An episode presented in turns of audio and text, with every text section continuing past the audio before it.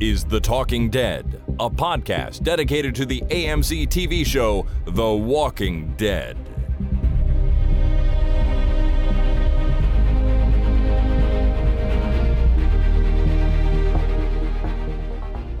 Hi, my name is Jason. And my name is Chris. And this is The Talking Dead, episode number five hundred seventy-one, recorded Thursday, March the third, twenty twenty-two.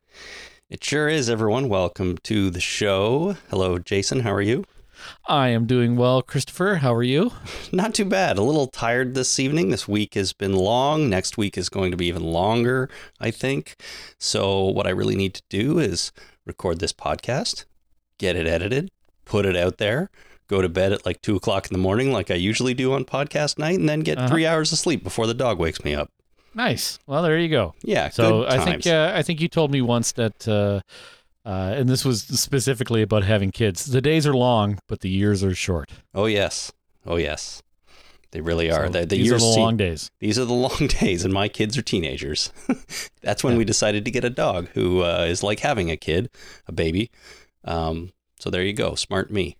Yeah, the uh, the the woman that married my father-in-law uh, a few years ago, she her first husband, she just had her second kid. So she uh, when, her, when she was married to her first husband, uh, she had a uh, like a thirteen-month-old and then a newborn.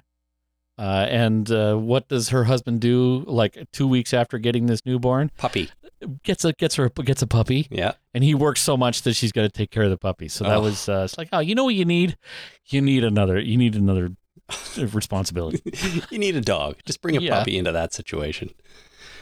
I don't know. That's it's it's amazing having a puppy. Like I I love the dog, but he's like any dog. You know, he's he's he's he's incredible, but he also drives me insane sometimes.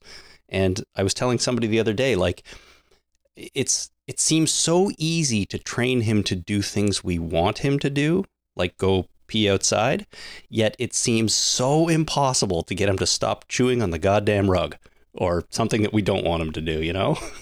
Well, yeah, it's that, uh, uh, yeah, getting getting him to do something is a lot easier than getting him to not do something. I know, I know, I'm aware. It's the same with anybody, right? I it's guess. How do you how do you curb negative behavior without negative reinforcement? Yeah, it's so difficult. Yeah, well, it's tough. It's tough with people and with dogs, but he's awesome in every other way. And uh, just before we started recording, I was sitting upstairs in my favorite chair with my dog on my lap. I was petting him, you know, just eating an apple. Nice. And that was nice, yes. All right. It's like uh, YouTube got rid of the dislike button. They only have the like button now. Oh. So uh, oh, you can't you can't provide negative feedback. You can only provide positive feedback or no feedback. Or none, right. A lot of people are annoyed by that, but I can see the rationale. If you don't have something right? nice to say, say nothing at all. Yeah. If you're going to be mean, shut the fuck up. Right. Don't be mean in the clo- in the corner by yourself. You don't have to be mean on the internet. I mean, if I, I wish anyone would take that advice. Yeah. And by anyone, I mean everybody except our listeners, because our listeners are the best. They're never mean. And uh, you're going to find out that as we go through this week's podcast, because, of course, we are here to do our feedback for season eleven, episode ten of The Walking Dead called New Haunts. And we got lots of calls. Our call to email ratio is way lopsided towards calls right now, Jason. Yeah, people uh, people love calling. And I love getting calls. So it's perfect uh, synergy right there. Uh, do you want to know how many millions of people watched episode ten? No. I mean, yes. Go ahead and tell me. But also no. But also, uh, I don't know. Well, last week, episode nine was one point seven six million, and episode ten was one point six. So, oh, it's still going down. Still going down, yeah. I've said it a million times that, of course, you know, those these aren't the only numbers that matter. And all I bring these up for is sort of looking at the trend. I like to see the trend of which way it's going. Um, but you can't help but think about the days when it was fifteen, sixteen yeah. million. Like, we were just bathed in a r- glorious amount of viewership riches back then, you know? Yes, but, you know, it's a we're looking at the trend, but the trend of what? And we've talked about this before, right? The trend of people not watching T V live. we know that's been going down for quite some time. Oh, and totally. It's going to get abysmal very, very soon. Totally. So until we get uh, other numbers, like what are the, what's the viewership on A M C Plus and what's the digital downloads on, uh, you know, Apple, uh, Apple T V Plus or Apple whatever, or what are the other streaming services? Unless we get those numbers, uh, you know, we don't know what the viewership is going to, is actually like. No, I hear you. I mean, it's kind of meaningless, but for some reason, I still like looking at it as one in a vacuum, as one measurement of of the viewership of this show. You know, that's I just kind of follow along to see which way it's going. And I think compared to itself, it has some value. It's just you can't really compare it to anything else. Yeah. It it kind of reminds me of, uh, you know, there's a, and we're going to, there's there's a meme on the internet about uh, uh, the raccoon that gets a handful of cotton candy and then he goes to wash it in the stream. I don't know if I've so seen that. So he's got this cotton candy. He's like, oh my God, this is great. You know how raccoons like to wash stuff. Oh, yeah. So he takes it and he puts it in the stream and it just kind of dissolves. And he's like looking at his hands going, what the f- I was going to eat that. That's funny. I haven't seen that one. Yeah. It's a meme I have missed. Well, that, you know, so it reminds me of that. We're looking at the numbers here, but it's uh, it's something that is uh, not real and doesn't mean anything. And when, uh, you know, when all is said and done, they're all going to vanish anyway. Right. You know, live T V is, well, people still listen to the radio. I listen to the radio, so people will watch live T V until, uh, uh, until the zombie apocalypse, I guess. I guess so. Till there is no more live T V. Then it's all D V Ds. Oh, yeah. Sounds good. All right. Let's jump into our feedback, Jason. Uh, here we go. Listener feedback. We are going to kick things off with a call from Emma. Hey up, guys. It's Emma calling from Leeds in the U K here.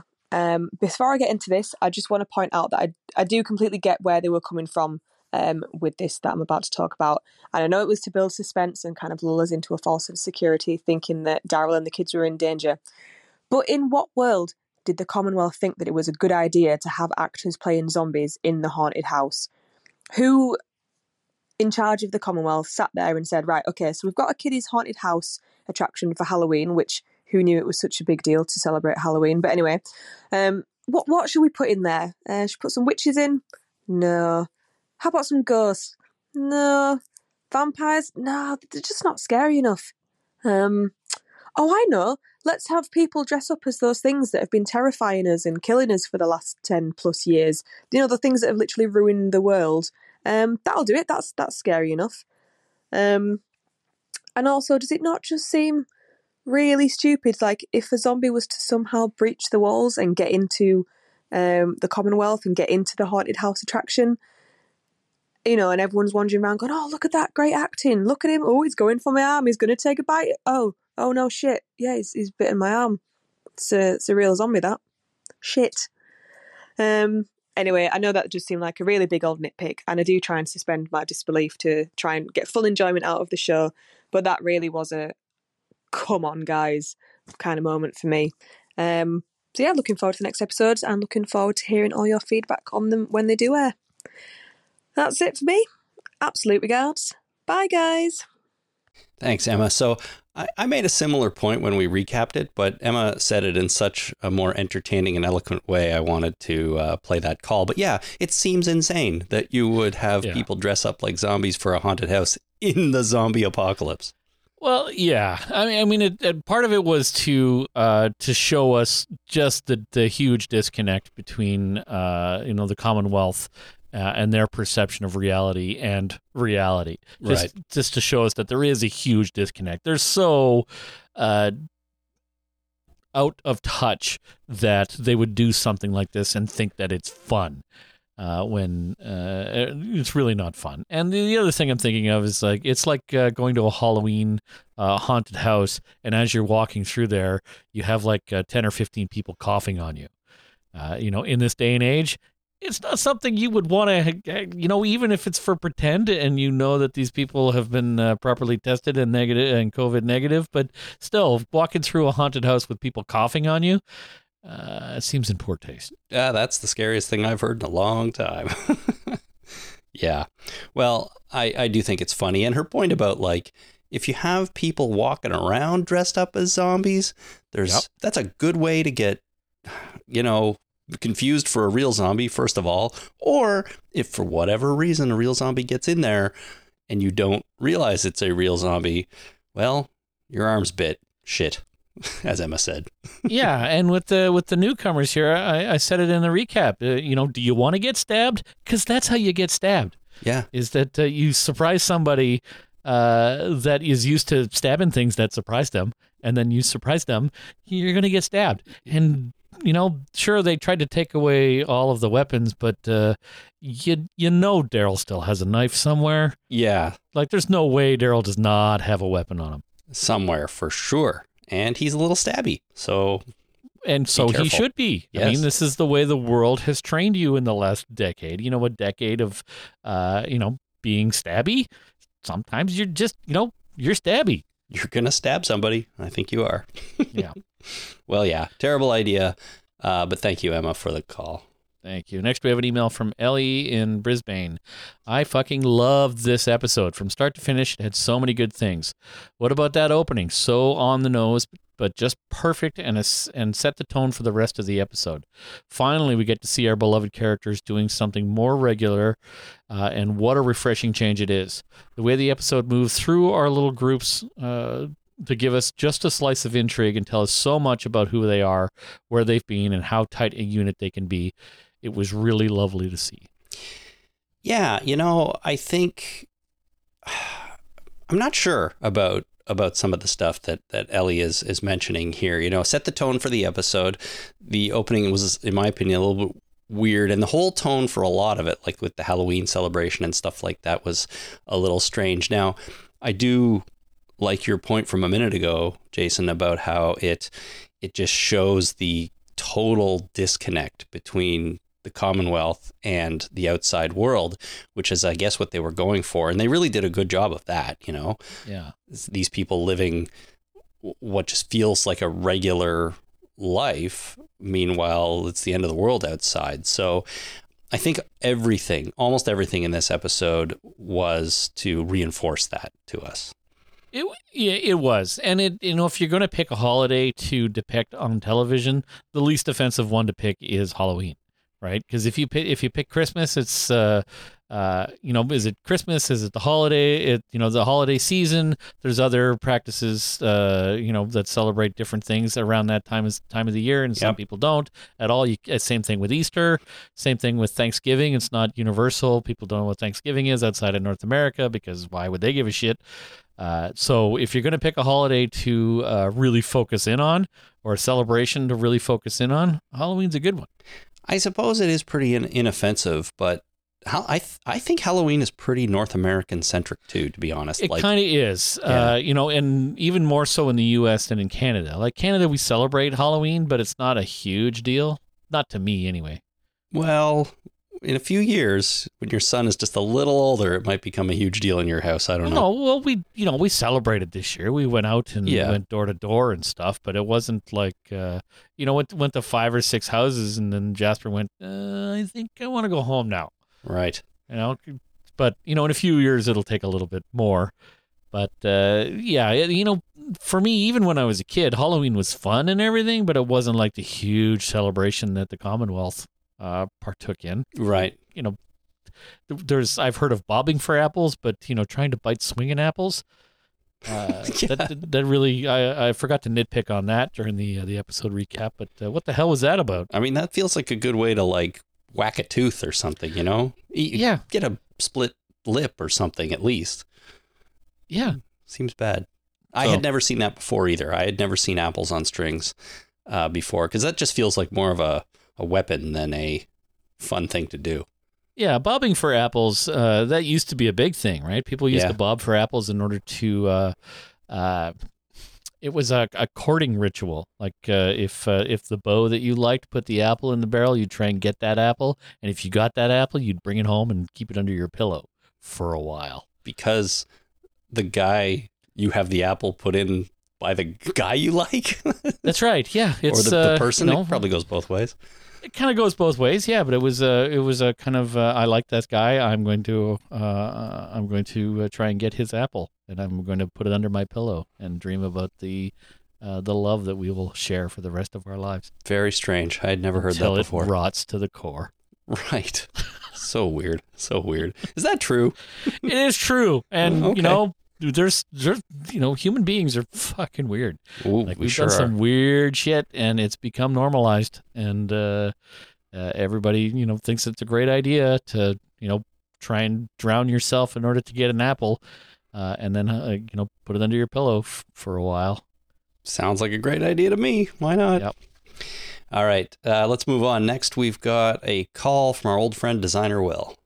Hey, Chris and Jason. It's Designer Will with some feedback for episode New Haunts.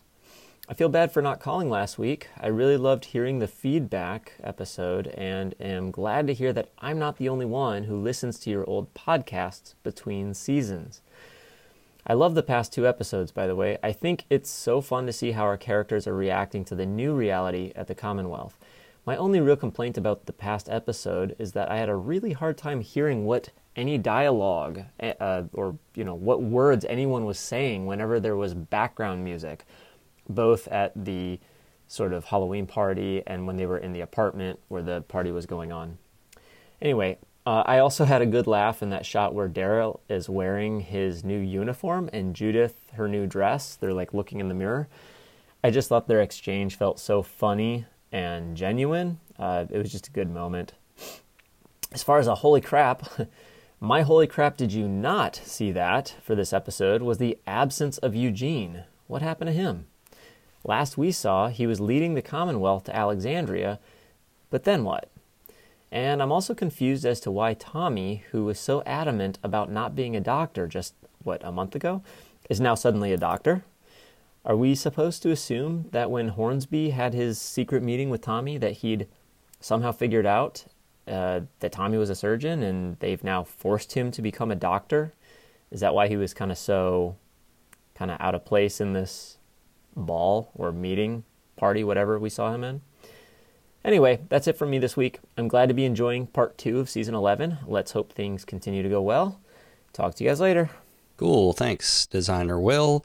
Um, he mentioned Daryl and Judith's kind of exchange there in the mirror and yep. and just their relationship. And, and overall, I think the show recently has done a really good job of uh, making it seem like those two characters are close. And I know they are supposed to be very close, right? But we haven't seen a lot of it. Daryl's been away for a long time and we don't see them interact all that often. But now we're getting these little scenes of them living together and talking about, you know, for lack of a better term, like domestic stuff, right? It's yeah. like, can I have an allowance? Well, wait till my job lands, you know, and do you want to stay here and things like that, you know? So I do think they've done a really good job of making those two feel very familiar to each other, like family. And, uh, you know, more so than the show's done in a long time, I think.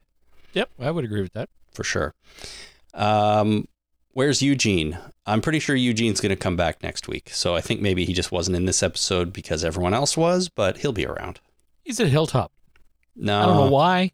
You sure? No. I don't know that. You don't know that. I don't know that for sure, but I'm I'm pretty sure Eugene will be in the next episode. Again, those of who have already watched it are listening to this and know already, but uh, I think I, I don't know what the time frame is going to be. Are we going to go back to, like you said earlier uh, the other day, go back to Hilltop? Because if we do, then maybe he's not really in it, because I do think he's at the Commonwealth.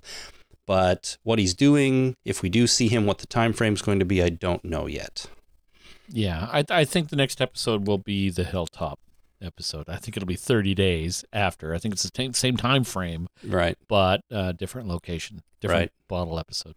Well, who knows? I don't know. Some of you do because you've already seen it. But yeah, as I said, some, some people are saying you nailed it, or you guys are idiots. Yeah. Both of those reactions are happening right now. Yeah, probably by the same people. Oh, you maybe. Nailed it, you idiots. Oh, yeah, there's that. uh, and then Will also mentioned Tomi and what he's doing as a doctor. But before we talk about that, Jason, let's do the next call, too. Sure. Uh, we have a call from Audrey. Hi, Chris and Jason. This is Audrey from New Jersey. Um, I have spent the last nine months watching The Walking Dead from season one, episode one, and I'm finally caught up. I found your guys' podcast about two months ago. It has been a great pleasure to finally hear other people's opinions on the show because I don't know anyone else who watches it. Um, and I'm so happy to call in because I can confirm, Jason, you do talk about the Ides of March every March. I have probably heard most of the March episodes at this point, and I laugh every time. Um, and I just wanted to call in about two things. Yumiko's brother, what the heck? When she got there, she said, "My brother, a thoracic surgeon, is here." And they were like, "Yeah, your brother, a thoracic surgeon." And then they pointed her in the direction of a bakery. And he was like, "Don't tell anyone you, I'm a surgeon." But she had already told them. And then she didn't tell him that she had already told them.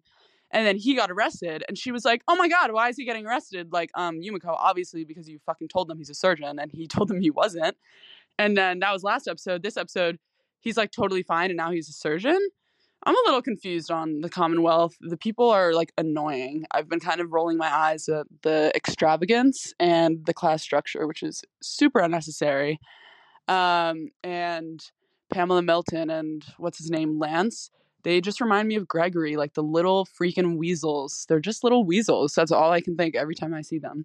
Um, and I really, really want to see Carol, Daryl, and Maggie like go in and chop them down. But I don't think that's going to happen. Would love to see it. Um, yeah.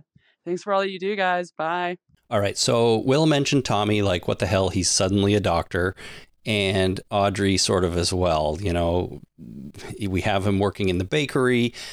And then suddenly he's arrested. Now all of a sudden he's working as a doctor and obviously not doing so well with it, or at least not really feeling like he fits in because he didn't want to be at that uh, fancy dress party.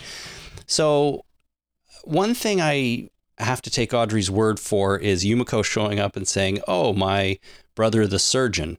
So she revealed to the Commonwealth authorities that he is a surgeon almost by accident. Is that, do you remember that happening? Nope, but that doesn't mean it didn't happen. I believe Audrey. Exactly. I'm taking her word for it. So here's the thing. Like, it's it is a very strange situation to have a guy who just wants to bake stuff, wants to be a baker, work in a bakery, but he's trained as a surgeon. And then they come along, arrest him and say, "You must work as a surgeon." And so now he is. Uh, and I don't know, maybe not doing a very good job. Yeah, but, well, that's how you get out of being a surgeon is you be a bad surgeon. People are going to catch on. It's like, dude, you're a fucking bad surgeon. Okay, but you make some awesome cakes, so uh, maybe go do that. Maybe go do that instead, yeah. But that's the thing. Like, they can't force him to do something he doesn't want to do. I mean, I guess they can try, but it's not going to end well for anybody because if it really goes poorly, he's going to kill people on the operating table. And then maybe they're going to be like, "Well, that's it. If you don't want to be a surgeon, we're we're... shooting you in the head or casting you out," and then they don't have a surgeon. So it doesn't seem like a good situation for anybody. Yeah. You know, there's lots of jobs you can do well, even though you don't like that job, but you definitely don't want a surgeon who doesn't want to be a surgeon. Like that no. seems like a bad combination. It, it does. It really, really does. So even, even a surgeon that, uh, you know, really wants to be a surgeon who isn't really technically great, but absolutely loves it. It's better than a surgeon that doesn't want to be a surgeon, even though they're probably a good surgeon. It's marginally better. I mean, I think to be a surgeon, you need to really love doing it and you have to be good at it. That's the best case scenario, right? I don't know. You know what, you know what you call a doctor that has uh, graduated at the bottom of their class? A doctor? You call him a doctor. Right. That's absolutely correct. That's true. They're still a doctor. Yeah. um, Well, okay, but still, I wouldn't, if Tommy's not into it, I wouldn't want him cutting into me and trying to fix something. Well, yeah, especially with the tremors that he's got going on. Again, I don't know if that's uh, part of the character or whether it's uh, something going on with the actor, but uh, when he was drinking that wine glass, there was some fucking wicked tremors going on. I have a feeling that might be part of the character, though. You know, he's he's nervous or unhappy to be there, so it, maybe he's a little shaky.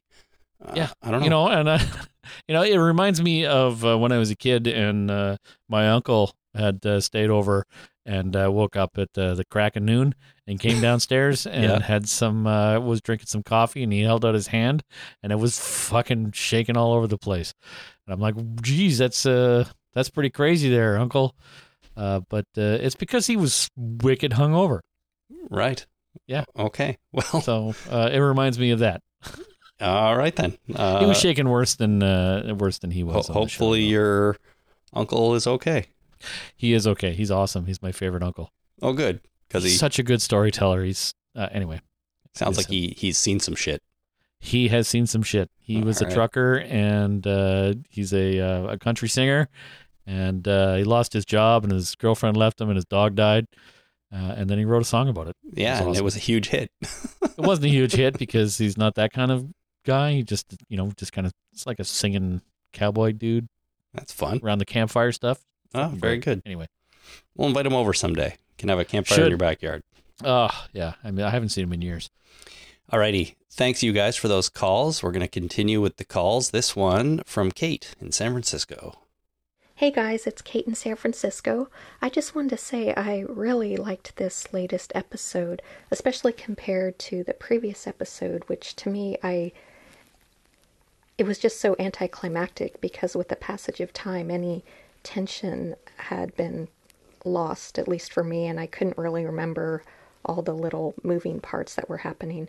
Anyway, yeah, this one was great. I love seeing Sneaky Carol, though I've never been more annoyed that they already announced the spinoff, not because I had any worries that Carol and Daryl wouldn't survive, but it makes me think, how could Ezekiel and Carol ever have a happy ending? He has to die, unfortunately, right?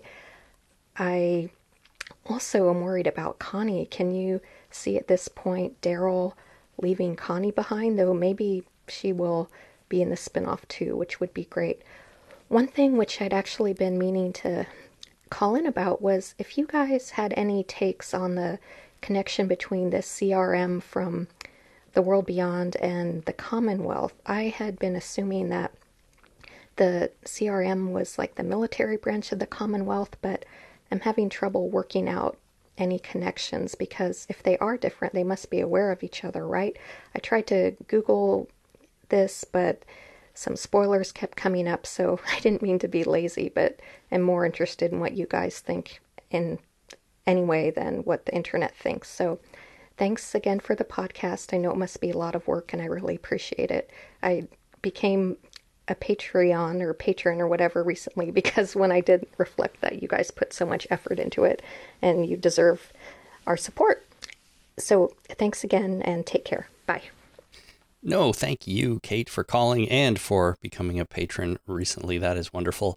Uh, maybe, Jason, I should have pre-warned you for this one about the Commonwealth versus the C R M, because I've been wondering about this, too, because it seems like these are two extremely large, powerful communities, right? We've seen the C R M, mostly the, the military, but there's the whole Civic Republic, which is yeah. a lot of people. The Commonwealth is a lot of people. Now, I know what we've seen of these two groups are in different time frames, but to have that large a group, you think there would have to be some uh, some lasting existence to them. You know what I mean? They don't just pop up out of nowhere and then are, are gone. So you'd think their existence overlaps, even though Fear is still a number of years behind uh, the main show in terms of the timeline. But like, what do you think? Do you, if you had to make a prediction, do you think that these groups are going to encounter each other at some point? Are we going to see that? Is it going to be on either of these shows or maybe some other show in the future? Like, what's going on? Why do we have these two huge groups in different shows that don't seem to have anything to do with each other yet? Okay, that was a big lead in for a no. So okay. No, I don't. uh, and, and sorry, Kate, uh, when you say you're being lazy and you don't want to, uh, you know, go to the internet for answers, uh, you just went to the internet for answers. Uh, I hate to tell you this, but podcasts are on the internet. Yeah, so. But come on. We're we're more special than the wide open internet, aren't we? Oh, yeah. And that's what my mom tells me. We've been known. Yeah, well, your mom's right. Yeah. About you, maybe. But, uh, you know, and, we're, you know, the internet's bad at spoiling things. And uh, I get mad at the internet for spoiling things. Uh, and yet here I am spoiling things sometimes. Not this time, though. uh, because I don't believe that the Commonwealth and the C R M uh, or even the Civ- Civic Republic, I don't think that there's any correlation. Uh, uh, I don't think they're related at all. I don't think it'll come up. I think that uh, at the end of this thing, the uh, the Commonwealth is going to be destroyed and gone and won't have anything to do with the C R M. Do you think it's possible, Jason, that the C R, the Civic Republic, evolves into the Commonwealth somehow? No, because I don't think it's big enough. Uh, I think the Civic Republic is, you know, they don't have helicopters. The Commonwealth does not have uh, that kind of uh, uh, military arm. And they've gone from, like, helicopters and, uh, you know, a proper military to fucking foam rubber armor. So uh, that seems to me like it's a step back. Like they're trying to portray this armor as like wicked cool, but it's still made out of foam. And we all know it's made out of foam, and there's no way you can hide it. It's friggin' foam. You might as well be like strap phone books to yourself. You'd probably get better protection than this stuff. Yeah. Anyway, uh, no, I don't think that one evolves into the other. I don't think that there's any uh, correlation between them. I think they're going to be separate things, and uh, the Civic Republic... Uh, sorry, the uh, the Commonwealth will fall and become a nothing. Because everywhere our main characters go, they leave a trail of destruction behind. Yeah. You know, they go into Woodbury. It's well, becomes a disaster. They go into Alexandria. If there's nothing left, Hilltop is gone. You well, know? Rick said it in the comics early on. We are The Walking Dead. I don't think that they're talking about the zombies in The Walking Dead. I think they're talking about our, our band of heroes that just go around leaving a trail of destruction of every civilization that they find and encounter. Yeah, but I... I'm I, joking, but... I know. It's true. They fuck everything up. They do fuck everything up, but when he said we are The Walking Dead, like, that's not what he meant, right? He he didn't mean we leave a trail of destruction behind. No, he meant that our time here is limited because there is yeah, we're, no we're hope. Dead already. Yeah, right? Like there's like we can't live through this. We we are already dead. There's you know we're walking around and so are they. What's the difference? Right. Okay. Good. As long as we understand that. But no, I you know I'm I'm I'm using it to make a sure. to make a point. Totally I'm taking it out of context, and uh, I'm right to do so. Because everybody else does it, so I can do it too. Of course you can, and it, but it's not entirely without, uh, you know, it is a bit of a different interpretation on it, but it, it's kind of valid anyways. Um, yeah, so I, I don't know. Commonwealth, C R M, I do think you have an interesting stance that the Commonwealth is a step backwards from the C R, because I think most people feel like the Commonwealth is a...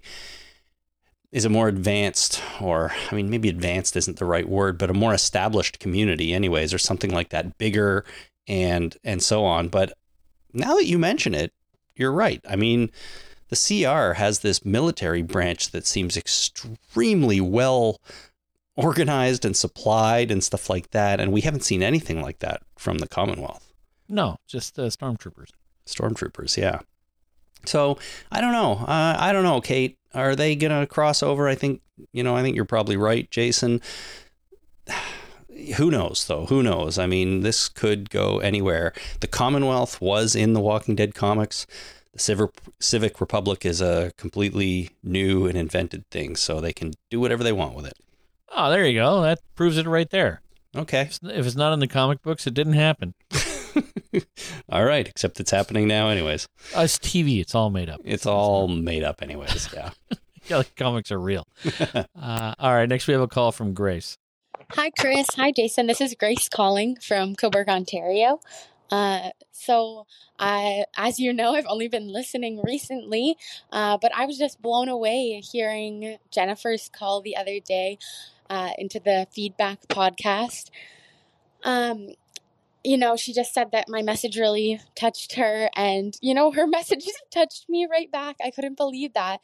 Um, I just feel so welcomed into this community, and it's, it's like, really, really amazing what you guys are doing. Uh, so I guess I should provide some feedback for the episode.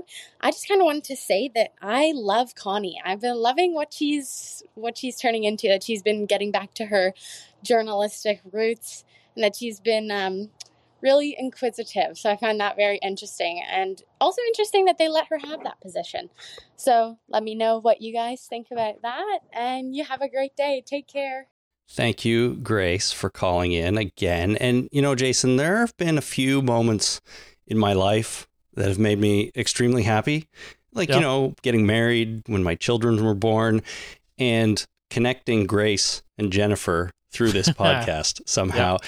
I don't know what it is, but I I am so delighted that the two of them have never met. It's just such a crazy scenario, right? They've never met. They've never talked. They've never spoke to each other. They live in different countries. Uh, and and they seem to have this connection. And maybe it's all in my head. I don't know. Maybe it's just me, but there seems to be a connection that in a tiny little way we have facilitated here. And I think it's amazing. So thank you, Grace, for calling back and saying that. And thank you, Jennifer, for, you know, starting it all with the other call. But uh, I just have this insane uh, thought in my mind that, like, someday these two people are, like, going to, like, get together and, and have brunch or something and become good friends and live happily ever after. And I know it's silly, but it's it's just a thing I can't help but think about. If you're going to have brunch, can I come? Yeah, we can go. I haven't had, I haven't gone for brunch far too long.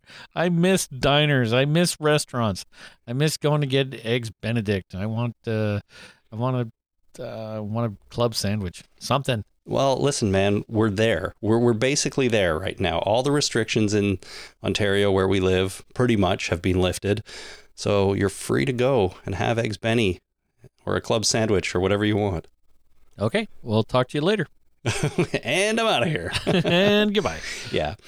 Anyways, Grace also mentioned Connie and how she's being a journalist. Um, I love Connie too. I think not only do I think she's a great character, I think, again, another character here who has a really fun relationship with Daryl. Um, Even though, you know, even though he dropped all those apples the last episode, I, I really loved seeing them reunite.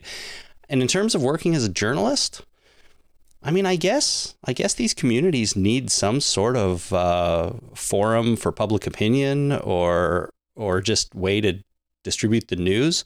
So you're Sorry, gonna, the, you're the gonna, word you're looking for is propaganda. Well, yeah, they, they need a free press. They do not have though. a free, uh, you know, fifth estate. Well, we're going to find out. I fourth mean, estate.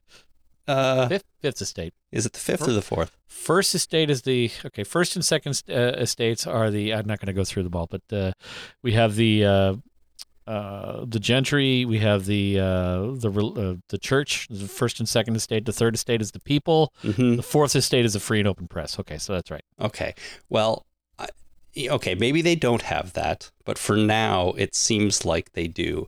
Uh And you need people to write things and interview others and distribute the news. So there's no way that she's going to be able to get a question to, you know, what's the what's going on here with this class structure, uh, getting a relatively non-answer to that, write a piece on that and then get it published.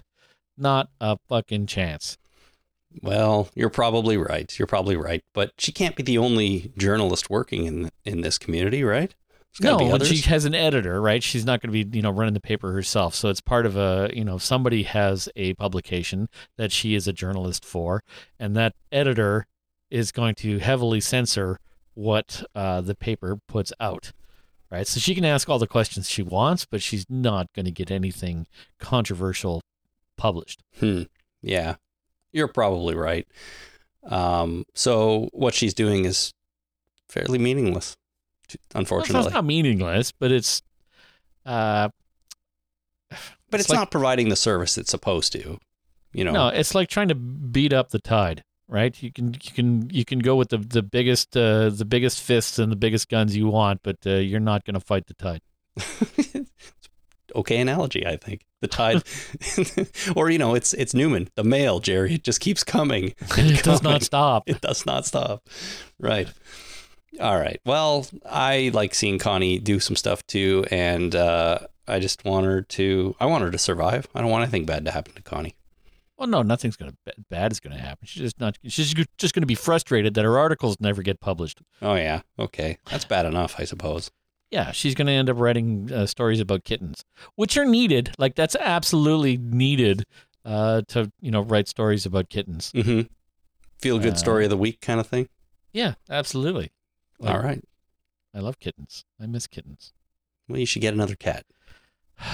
Should. Just think about it. Who's next? I don't know. It, uh, after Grace, it's uh, Adia in Oakland. All righty. You, you announce it. That's what I meant. All right. Hey, everybody. We have a call from Adia, maybe, in Oakland, California. Let's see.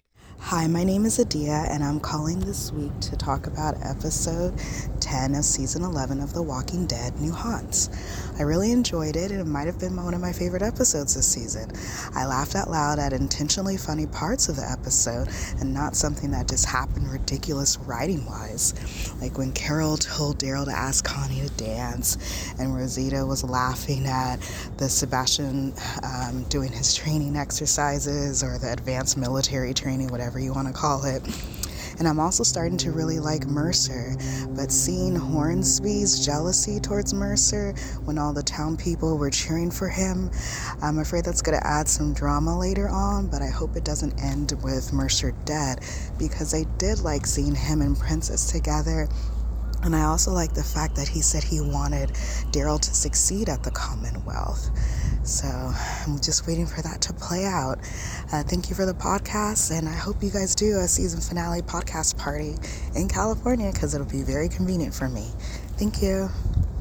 All right. Thank you, Adia. Uh, Mercer, Jason. Yeah, we didn't talk about that, that scene uh, in the episode where... Um, Lance is Lance is coming to the party, right? Lance and and everyone starts cheering and clapping, but it's actually for Mercer, who's right behind him, and he's kind of dissed from it, right? Right. Uh, so was it just a funny little moment, or do you think there's more to that, or going to be more to it with, you know, Lance kind of being jealous of Mercer's popularity? Uh, I think it's going to come to a head, but uh, I think there's going to be a little bit more to it, to it. I think they're setting something up. Yeah. I I, th- I think you might be right for sure. But at the same time, you know, you talked me into thinking that Mercer is part of this resistance, whereas I can't see that as much from Lance. So I wonder if they, they butt heads over that at some point. Mm, I'm pretty sure. I don't think Lance is part of the resistance now. I think he will be. I think Carol's going to get him to convert. Okay. I think that it's it's going to be part of the of the story about his conversion, but I think Mercer's absolutely all over this, if not leading the uh, uh, the resistance right now. Yeah. Oh, maybe. I mean, you you actually talked me into it. Like I, I hadn't really thought of that before you mentioned it, and now it's all I can think about. You know, it it just seems like every time you see him on screen, it's like, oh yeah, he, he that guy's. that guy's not on board with this. You know, he's part of this this resistance. So yeah. I do look forward to seeing how that plays out. And it was nice to get a uh, it was nice to get a call from the seaside. Did you notice there was uh, you could hear the birds in the background? Uh-huh. And there was a like there was a horn from a ship. Yeah, and the wind blowing. That was uh, that felt really good. Well, she's in Oakland, California, and I, I do love the ocean. So it's yep. it's it's very calming to hear that kind of stuff. Yeah, no, it was nice. Good stuff. All right, next we have a call from Anwen in New Zealand. Hi, Chris and Jason. A couple of things about this week's episode. Chris, you asked what the point of the scene was with Daryl and Mercer and Sebastian in the forest, and I think it was just a way for them to show Daryl and Mercer kind of... Um, understanding each other a little bit, because I think they're planting the seed for them to team up. I think that um, Mercer is going to be part of the rebellion, and I think um, Daryl is going to be on board with that. Um, it's really interesting how they showed Mercer being really um, revered kind of thing, um, but, you know, perhaps he's going to be part of that. And maybe that could be why... Daryl um, and the stormtroopers are showing up to Maggie. Um, maybe they're asking Maggie to help come and fight um, in the resistance, and maybe Maggie's saying no because the Commonwealth helped her rebuild Hilltop. Anyway, that's just a thought. When they were all dressed up and having that fancy party, um, you guys were saying it, it just sort of felt like back to normal life, like in, in our, you know, pre-apocalypse world. I actually found it really creepy, like...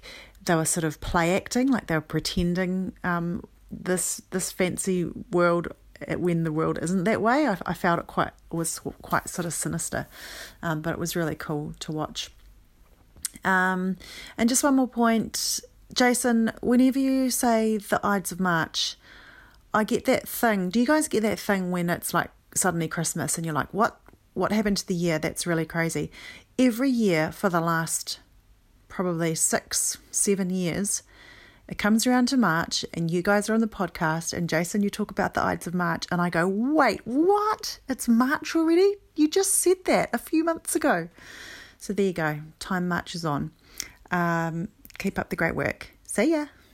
How fast does time march on, Jason? Super fast. At one second per second. I yeah, I did that in uh, in uh, phys- physics class in grade thirteen. Back when we had uh, grade thirteen, we uh, uh, we came up with the formula and we started working through the formula and we conclusively proved that time goes at one second per second mathematically. Very good. We did not uh, do a proof in a circle. We proved it mathematically. All right. That uh, the time marches on at one second per second. Of course. Very important to prove that. Uh, anyways, so, and when talking about, you know, a little bit more about Mercer and him teaming up with Daryl to be, you know, leading the resistance to bring down the Commonwealth.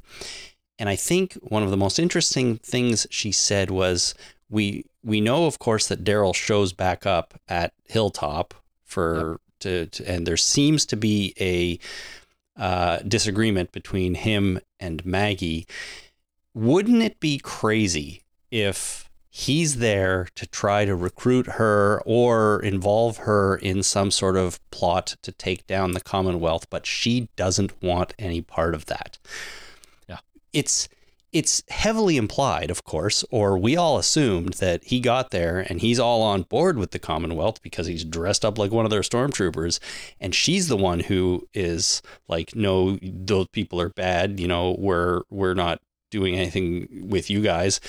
But what if it's kind of the other way around? Like, as Anwen said, where they helped her rebuild Alexandria, and maybe they're helping her rebuild Hilltop, and so she doesn't want to take the Commonwealth down.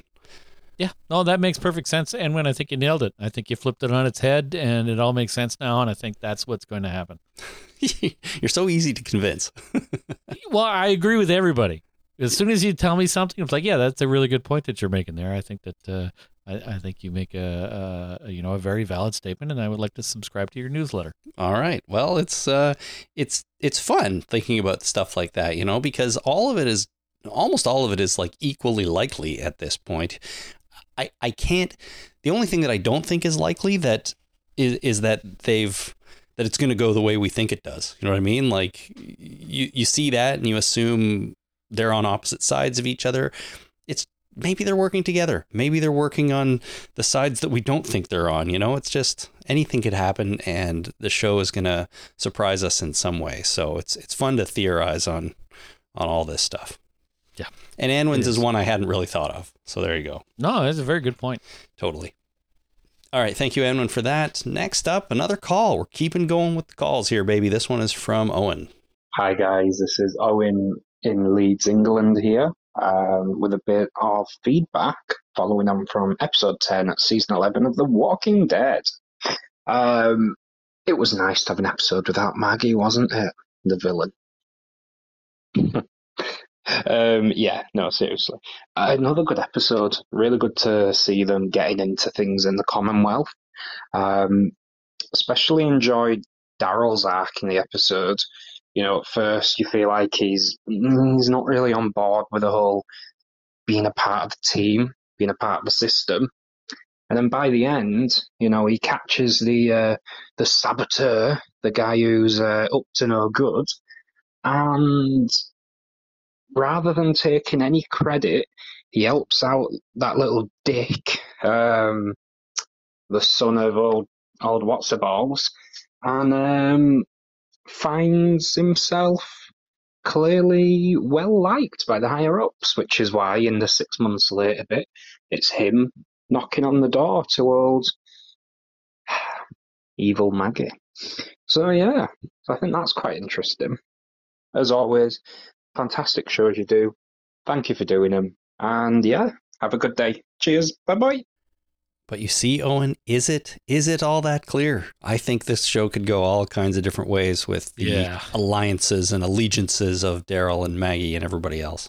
Yeah, it's a it's definitely a tangled web, and uh, we'll have to untangle it and figure out, or have it untangled for us to figure out exactly what's going on. And that was the whole point of this, right? It's like, holy shit, what's happening there? What's uh, what's going on? And then they start giving us little pieces and we go, whoa, what could this mean? Could this mean that she's on their side? It could mean that Daryl's not on their side. What's going on? What's, what's happening? So it's, uh, it's very, very tangled right now. And, uh, it's exciting to think of the possibilities. It really is. The show is going to pull these little threads and slowly untangle them for us. And the only way this can go badly, Jason, is if they shit the bed somehow and none of this ends up being interesting at all. But I don't think that's going to happen.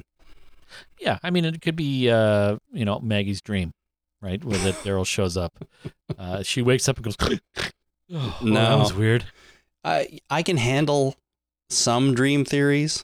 The one I can't is that this show's going to end with Rick waking up in the hospital bed and going, oh, my God, that was a terrible dream.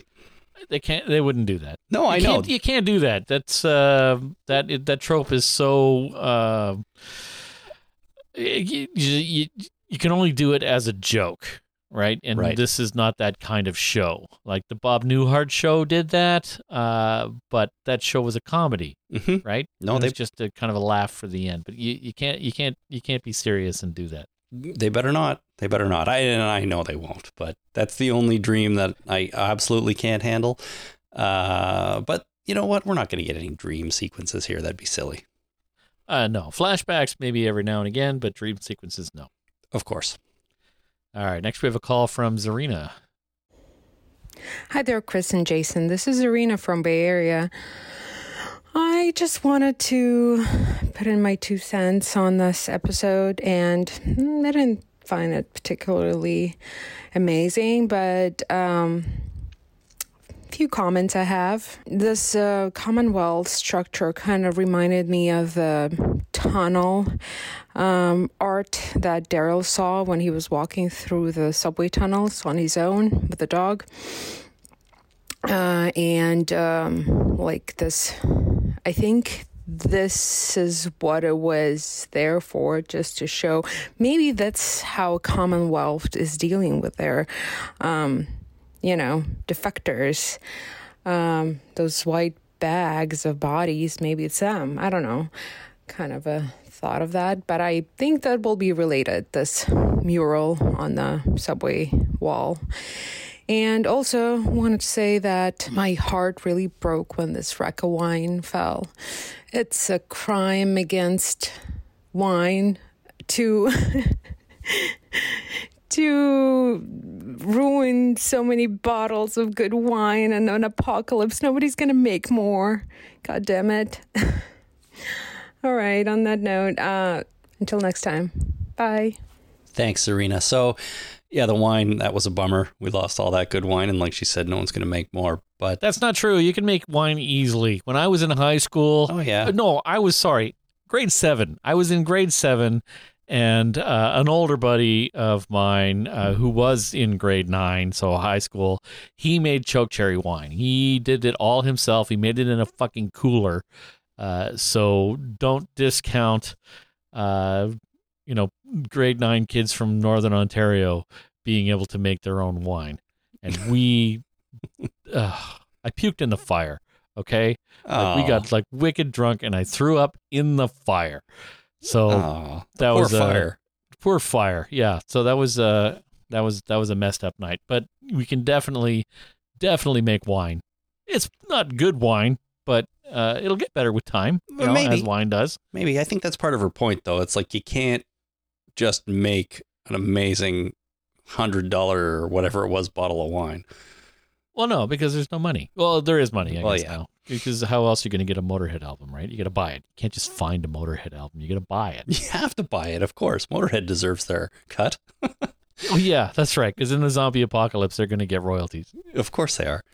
Uh, but listen, the murals in the subway, remember those? I do. This makes perfect sense. Yeah, it does. So we have this massive class divide in the Commonwealth. We have murals basically depicting that in this subway system. So what does that mean? Uh, does that mean that there are people that have like defected out of the Commonwealth and are are down there? Or is it more sinister? Like Zarina says, they're killing people and like throwing them down there. But if you recall, those um, the bodies in those body bags weren't dead bodies. They were zombified bodies because they had to walk through and stab them as they went. Yeah. So what, what does that even mean? Like, why are they why are they not killing them properly down there? It's messed up. I don't know. Uh, maybe. Okay. Theory time. Uh, so this is the uh, this is the resistance that's doing this. Uh, that is down there. So this is one of their hold up locations uh, where they have people that have been exiled or what have you, or they're using it as a staging area. And what they're doing is they're collecting zombie weapons. Uh, so they're putting uh, people that have died. Uh, they're not stabbing them in the head. They're putting them in body bags so that they can't get out because it's really hard to chew your way out of a body bag. Yeah. I've been told. Uh, so uh, they're collecting them as uh, as weapons, and our, our intrepid heroes went and wrecked a bunch of them uh, that they're being stored up, similar to what the uh, the Whisperers were doing, right? They used them as weapons. They used them as protection. So that's uh, that's what's going on down there. So they're creating an army of the dead, if you will. Yes. Okay. And I don't know how you're going to get them out of body bags. Like, it's just, you're kind of shooting yourself in the foot there. It's like, yeah, okay, this is a great idea. They can't get out, but uh, somebody's going to have to unzip that body bag. But they can't get out. So, yeah. Yeah. What, uh, how are we going to do this? Uh, yeah, they, they really didn't think that far ahead. Interesting. I, I wonder if that's even, if all of this is even going to come up again on the show, though, or if it was more just a bit of foreshadowing for what to expect at the Commonwealth. Like, not the bodies, but I mean the murals on the walls, right? Oh, you know, shit get plot lines get dropped left, right, and center, right? Yeah. Like, what was that card that had P P P on it when Heath disappeared? Like, what was that? Yeah, I, it never came back again, and it hasn't it's yet. Stuck in my head. I haven't watched, uh, rewatched an episode of this show yet, and that shit is stuck in there. Uh, you know, what is going on? Where did Heath go? Why is there a card with P P P on it? I want answers. Well, there's fourteen more episodes, Jason, for you to get that answer. And you never know. They might tell us. Yeah, they might. You never know. I mean, as far as I know, Heath is here at the Commonwealth somewhere. So he's going to show up again. Uh, yeah, that makes sense. And it was Enid who found the card, right? Uh, um, yeah. Uh, I thought it was. Oh, Tara. Was it Tara? Tara. Yeah, it wasn't it was Enid. It was before Tara. Enid. Enid's time. Okay, well, they're both long gone from the show, and who knows whatever happened to that card, so. Yeah, well, Enid could come back, but the card won't. Tara's gone. Okay.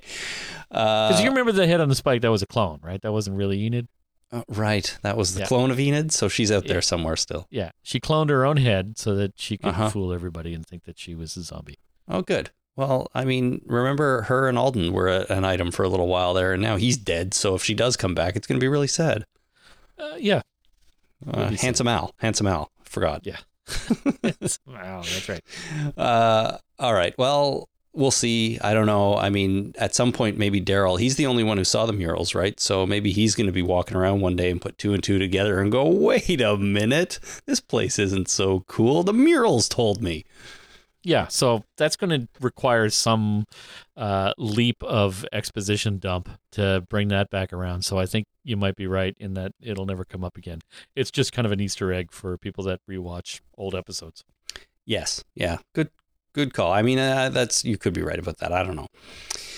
All right. Moving right along. Another call from Irene. Hey guys, this is Irene from Fort Lauderdale, Florida, and I have a few things I want to talk about. I've never tried to leave you a voicemail before, but I feel compelled this week. First off, there's Princess. So apparently she wasn't hallucinating. She really was kicking that guy's ass in the train car back a few episodes ago. And let's talk about Stephanie. Obviously, the secretary is Stephanie, but how come we're not talking about it? And where the heck is Eugene? Lastly, all these characters in this uh, Commonwealth, they really just seem like they jumped right off the screen from um, The Hunger Games. If that governor breaks out with the, may the odds be ever in your favor, I'm just going to lose it. that's all I got. Thanks, Irene. Uh, so as I said earlier, I think Eugene's coming back soon. But yeah, there's the whole Max Stephanie thing out there still. I wonder how long they're going to drag that out. They, they've got to reveal to us soon that who, who will the real Stephanie please stand up kind of thing. Yeah. Uh, hopefully they get their act together, or, you know, might be one of those things that just get dropped. That would be sad, though. That would be so sad. The whole reason Eugene came here was to find Stephanie, and he thinks he did, right? But I don't think he has yet.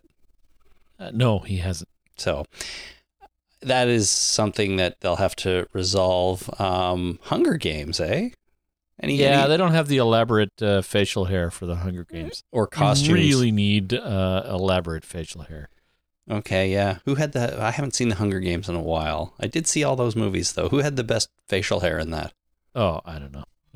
I, I was remember, barely paying attention. I remember... Oh, what's her name?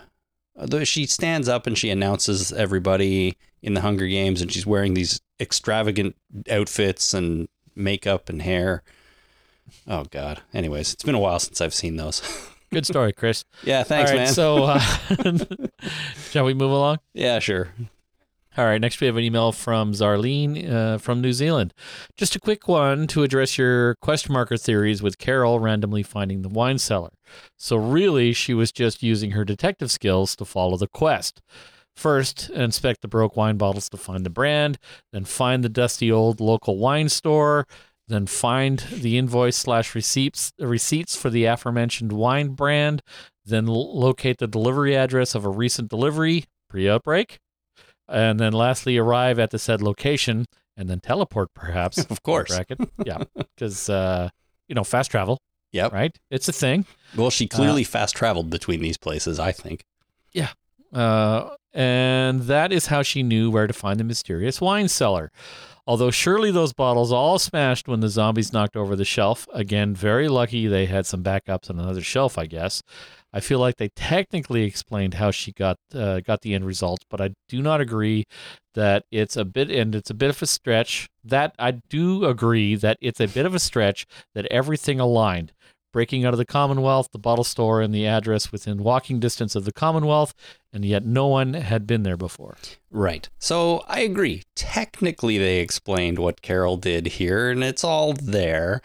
I just feel like it's boring, maybe, and a little bit sort of too easy in a way. But at the same time, do I really want them to spend all this time on her, like, going and figuring all this out and having to go question someone else about where this address is? And no, I don't think I want that either. So yeah. I don't know what I want, but I'm just, I just don't think this exactly was it.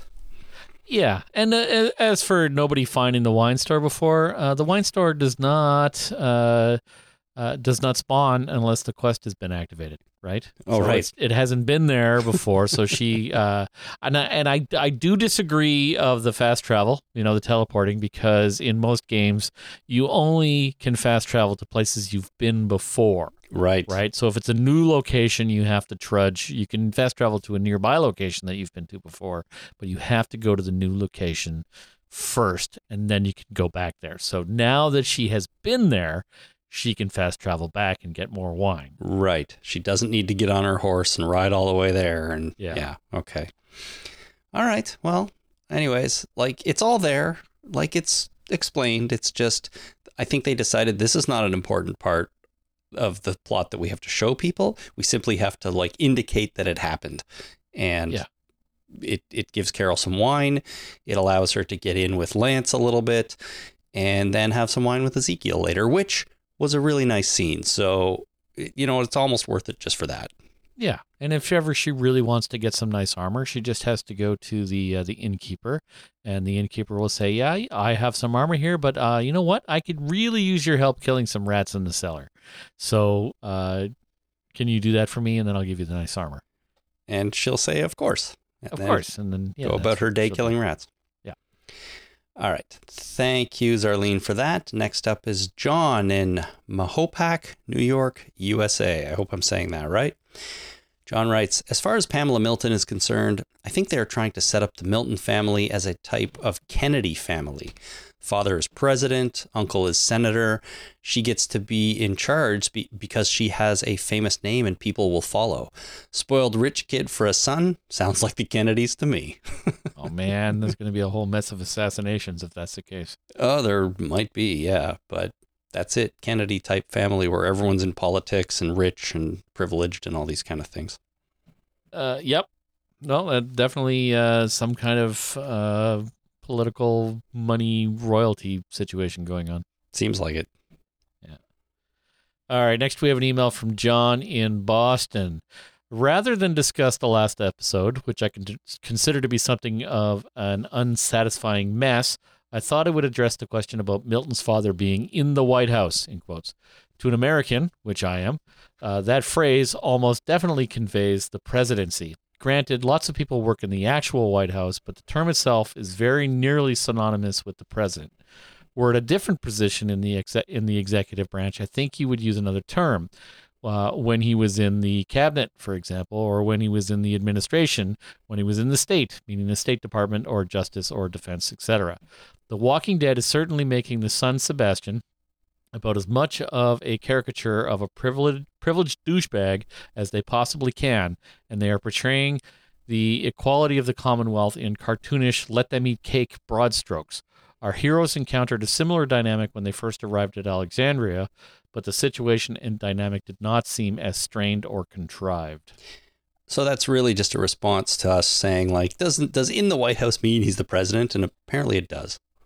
Uh, yeah. Okay. I can I can accept that. Yeah, me too. It's just the the phrase that's used to refer to the president. So Pamela Milton's father, president of the United States, pre-apocalypse. Uh, we don't know how long before the apocalypse. I don't know if it matters or not.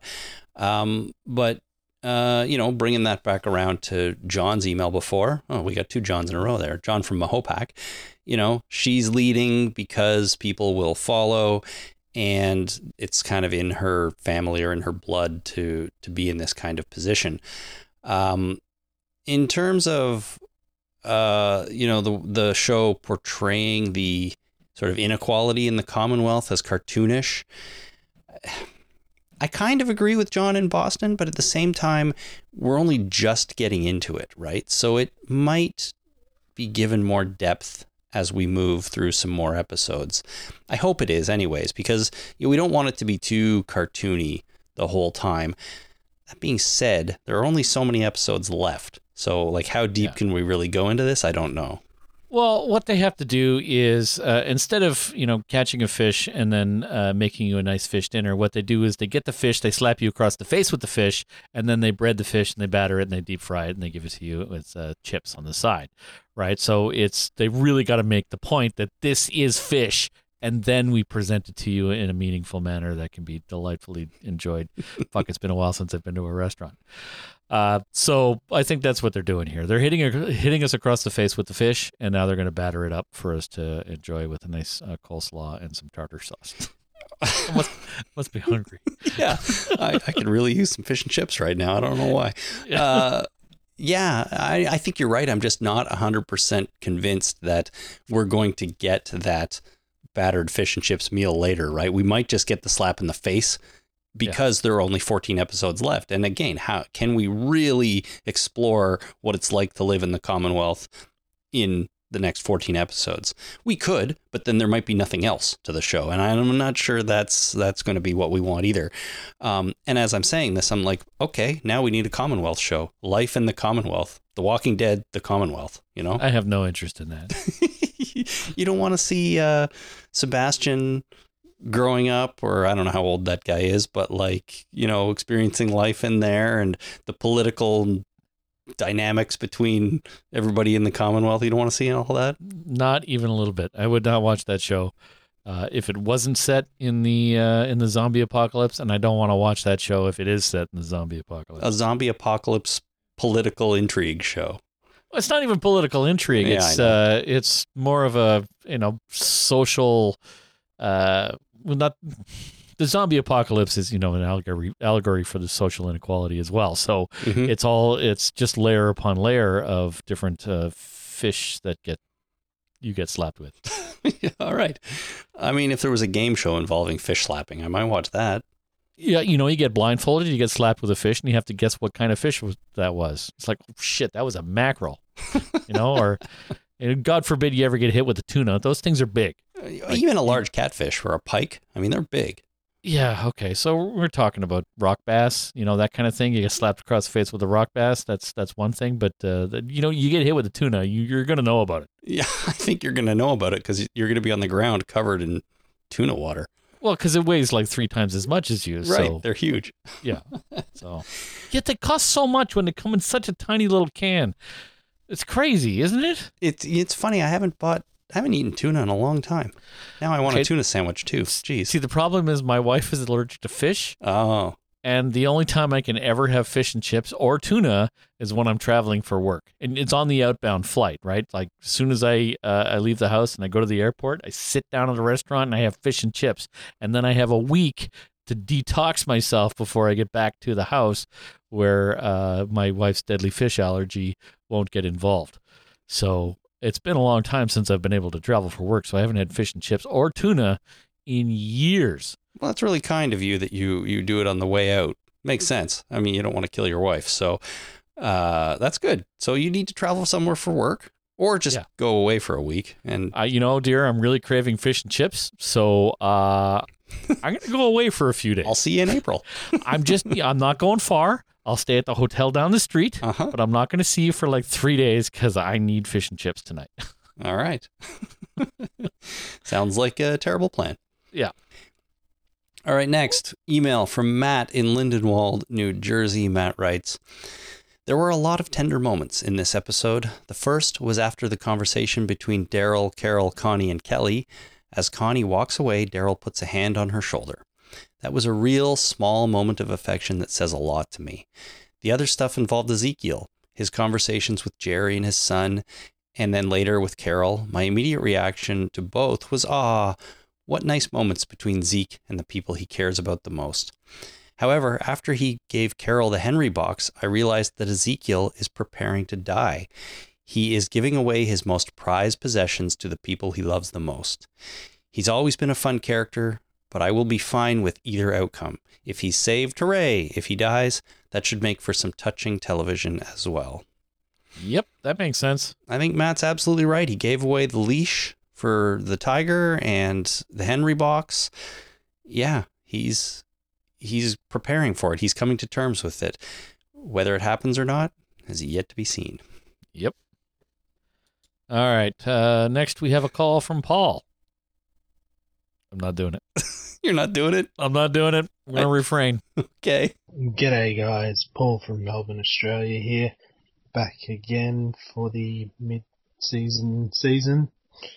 Um, love your work, as always. Um, thought this episode was really good. One of my favourites in a long time. Um, not much to add um, to the commentary. I was just, uh, had a funny thought. Um, can imagine Judith rocking up to Princess's record store with her friend, a friend buying her a record. And it turns out to be old mate Beta's Half Moon live album. She brings it home to Daryl. Oh, can imagine the, oh, hell nah, no, it would come out of that. Anyway, I hope I made it in time for the feedback show. Uh, I'll listen to you next week as always. Cheers. Thanks, Paul. First of all, the half-season season is one of the funniest the, things I've ever heard. The mid-season season, yeah. Oh, sorry, the mid-season season. That was funny. I snorted. The mid-season season of this show. Uh, that's great. But then uh, just the whole idea of Judith buying uh, Beta's old country album, bringing it home to Daryl. Like her just buying it is funny enough, but bringing it home to Daryl and hearing or seeing his reaction, I think it's too bad the show didn't do that. That was a missed opportunity. That yeah. was a missed opportunity. Oh, well, you wouldn't get eat the rich, right? So we, you, you can't have it both ways. Yeah. Uh, and I think that uh, if we had to, we made the right choice, but uh, I, I think that is a missed opportunity. Uh, to bring that at the very at the very least, have the record like sitting there in the rack as they're yep. flipping through it, you know. You do that, and I don't know. Maybe it was. I didn't notice it, but I, I don't think so. It's just too bad because they made such a big, not a big deal, but they made a thing out of it, right? And they had an Easter egg of his album on Fear. So, yep. you know, it's been in the Walking Dead universe. They could have done something here. Uh, yeah, uh, that definitely is a missed opportunity, a missed Easter egg. I don't think that, yeah, bringing it home to Daryl is one thing, but, uh, you know, just having the album there would be nice. Okay. But Paul's right. Like Daryl's reaction would probably be funny about yeah. that. It wouldn't be as uh, he he brings home the record player, puts it down, they open it up, she pulls out a record to play, and it's beta. Like that would have been pretty good. That uh, would have been good. Yeah. All right. Uh, Steve in New Jersey writes, "Holy crap! The girl that won the Halloween contest, dressed as Mercer, is Kari Payton's real life daughter." Uh, he found this while watching Talking Dead, apparently. So. I didn't watch the show. I didn't nice. know that, but that is kind of cool. Kari Payton's real life daughter came on to play Mercer kid who wins the contest. Nice. It's always nice to to have true life uh, nepotism, I guess. I guess so. Yeah. And speaking of Easter eggs, that's kind of a little Easter egg, right? It's a that is pretty real cool. life Easter egg in a way. All right. Lastly, but not leastly, we have uh, an email from George in Avon, Indiana. It's people. The hors d'oeuvres are people. That's all. That's the email. The hors d'oeuvres are people. So are they eating people at the masquerade it's, ball? Yeah. It's Soylent Green. Yeah. It okay. depends on what day of the week it was, right? So, you know, sometimes uh, you've seen Soylent Green. Well, yeah, but it's been a while. Yeah. So it depends on the day of the week. So you have Soylent Blue and then Soylent Green, but uh, the Soylent Green is the good stuff, but it's people. Everybody wants the, the good stuff. Yeah. All right. Thank you, George, for that. And thank you, everybody else who wrote in and called this week. Fantastic to get so many calls and uh, just fun to hear from everybody. Some new listeners, some longtime listeners, uh, that kind of good stuff. Everyone's welcome. Everyone is welcome. Absolutely. We do have some new patrons this week, Jason, but I've decided I'm not going to thank them. What? On this podcast, I'm going to save the patron thanking for the main recap shows. And the reason is gang them all up a little bit, group them together. But also, we typically get a few more listeners to those shows. And if I'm going to thank people, I want the most number of people to hear that. So uh, we're going to do patron thanking on the main recap shows. So sure. Don't worry, everyone. If you are a new patron, you will be thanked. Uh, but if you want to become a patron, go to patreon.com slash the talking dead to not only help uh, support us a little bit, which we really, really appreciate, but also to become uh, or to be in on the uh, prizes we're giving away with every new episode of The Walking Dead. So we'll have a new winner next week after we watch the next episode. So speaking of the next episode, it will be season eleven, episode eleven, and it is called Rogue Element. So if you want to do a title read, record yourself saying Rogue Element, or incorporating into a sentence or something like that. And uh, I will play title reads on the podcast on Monday when we recap that one. Super. Until then, though, if you want to get in touch with us, uh, visit the website at talking dead podcast dot com. Click on send voicemail at the top to record a message to send to us. You can do your title reads that way, too, if you want to. Um, you can also find us on Twitter at talking dead. Or send email to talking dead podcast at gmail dot com. All right. Anything else, Jason, before we call it a night here, my friend? No, ma'am. No, ma'am. All right. Well, in that case, we'll be back on Monday to recap Rogue Element. Hope everyone has a great weekend. And until then, my name is Chris. My name is Jason. Thanks for listening. Bye.